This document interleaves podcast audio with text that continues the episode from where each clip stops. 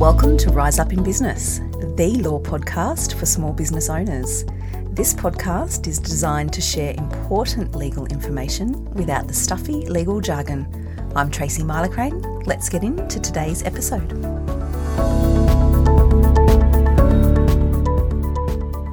Hello there, and welcome back to the Rise Up in Business podcast. In last week's episode, I talked about how you can protect your small business from an unfair dismissal claim. That was episode 72. My discussion in that episode revolved around terminating employees for reasons other than redundancy. In today's episode, I'm going to answer the question that I'm asked a lot, which is can I make an employee redundant? So I'm going to dive in and talk to you about what a redundancy is and answer that question as to whether, in fact, you can make an employee redundant. The first thing I want to say here is redundancy is not an easy fix to terminate an employee because you don't really want to go through the process of communicating with them and the other steps that I talked about in last week's episode. It's not an easy fix. It's quite complicated and it needs to be genuine in order for it to be able to be valid. What do I mean by that? Well, for a redundancy to be possible, you need to be in a position in your business where you genuinely don't require anybody to do that employee's job anymore.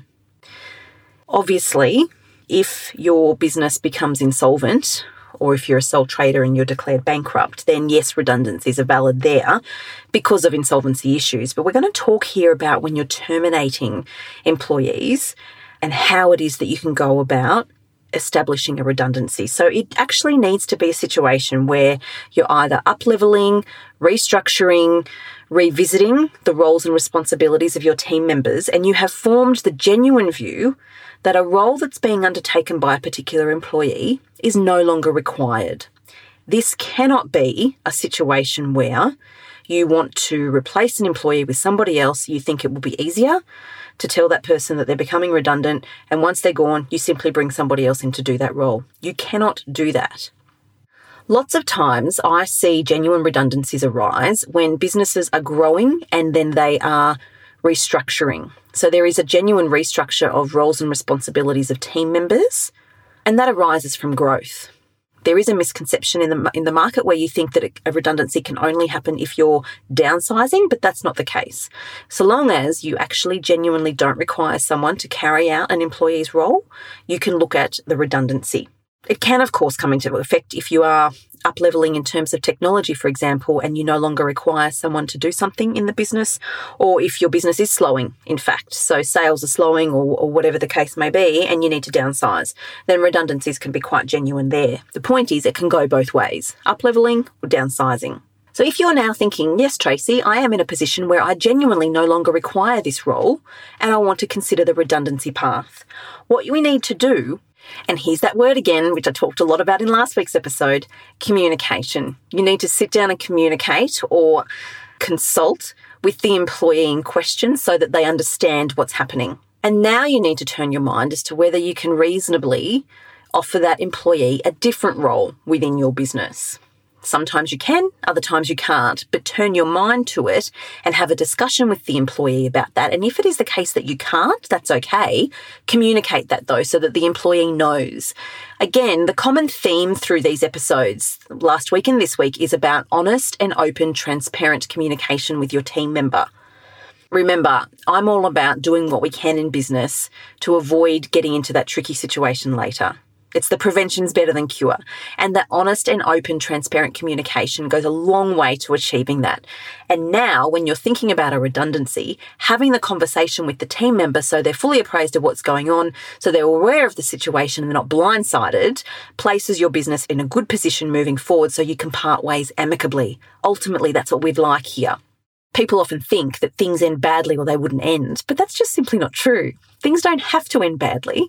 There is growth, there is natural changes. There's all sorts of reasons why things need to evolve in business, some good, some less good, but things don't have to end badly, is my point. And if we position ourselves and we approach these things in a structured way, then we're setting ourselves up and giving ourselves the best chance as business owners to avoid those bad ending or those awkward situations.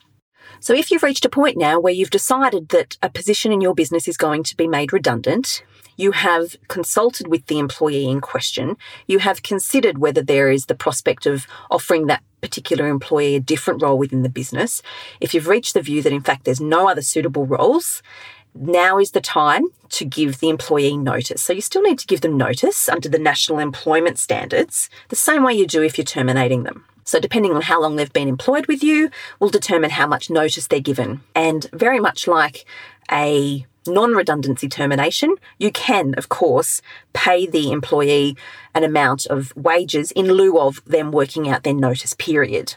Now is the time where you need to give written notice. So you've been through the consultation, you've had the honest, open, transparent communication, you've made the decisions, everybody's aware of what's happening. You need to give written notice to ensure that the process is valid and that you're following the best practice guidelines as outlined by the Fair Work Commission.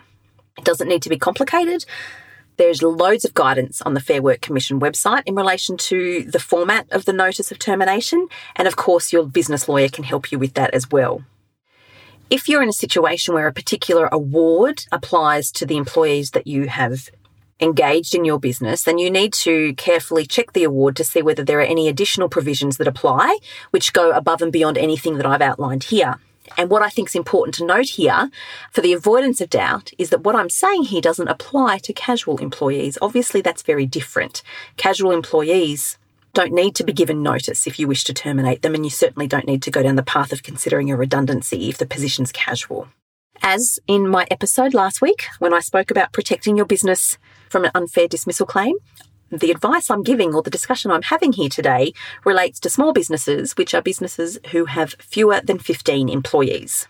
So, the biggest takeaway that I would like you to get from this episode is that if you are considering a redundancy for a position in your business, please ensure that it's genuine and please don't treat it as an easy exit strategy or a strategy you would prefer to implement rather than going through a process of communication with employees that you're having issues with. Redundancy is not designed for that, it can't be used for that, and you can face an unfair dismissal claim if, in fact, you have terminated somebody under the guise of a redundancy when it wasn't a genuine redundancy, and then you will be in all sorts of trouble because at the very least, the employee will be able to seek a remedy from the Fair Work Commission of reinstatement. You just don't want to go down that path. It's too messy and uncertain. And as you know, because I say it all the time, as soon as you start having to deal with these types of messy, uncertain situations in your business, it's costing you time, energy, and money. And it's taking your eye off the ball in business, which is growing the business and engaging in revenue generating activities. So we want to avoid all of that. I hope this episode's been helpful. I have tried to distill what can sometimes be a very complicated area of law, and I've distilled it in a way that this is consistent with how I talk to my clients about considerations of redundancies in their businesses. And it comes up a lot, probably more than you would think.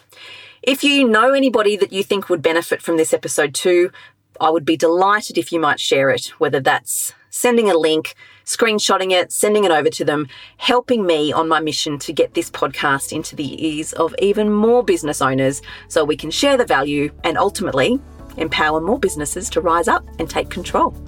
Thanks so much for listening. I'll catch you next week.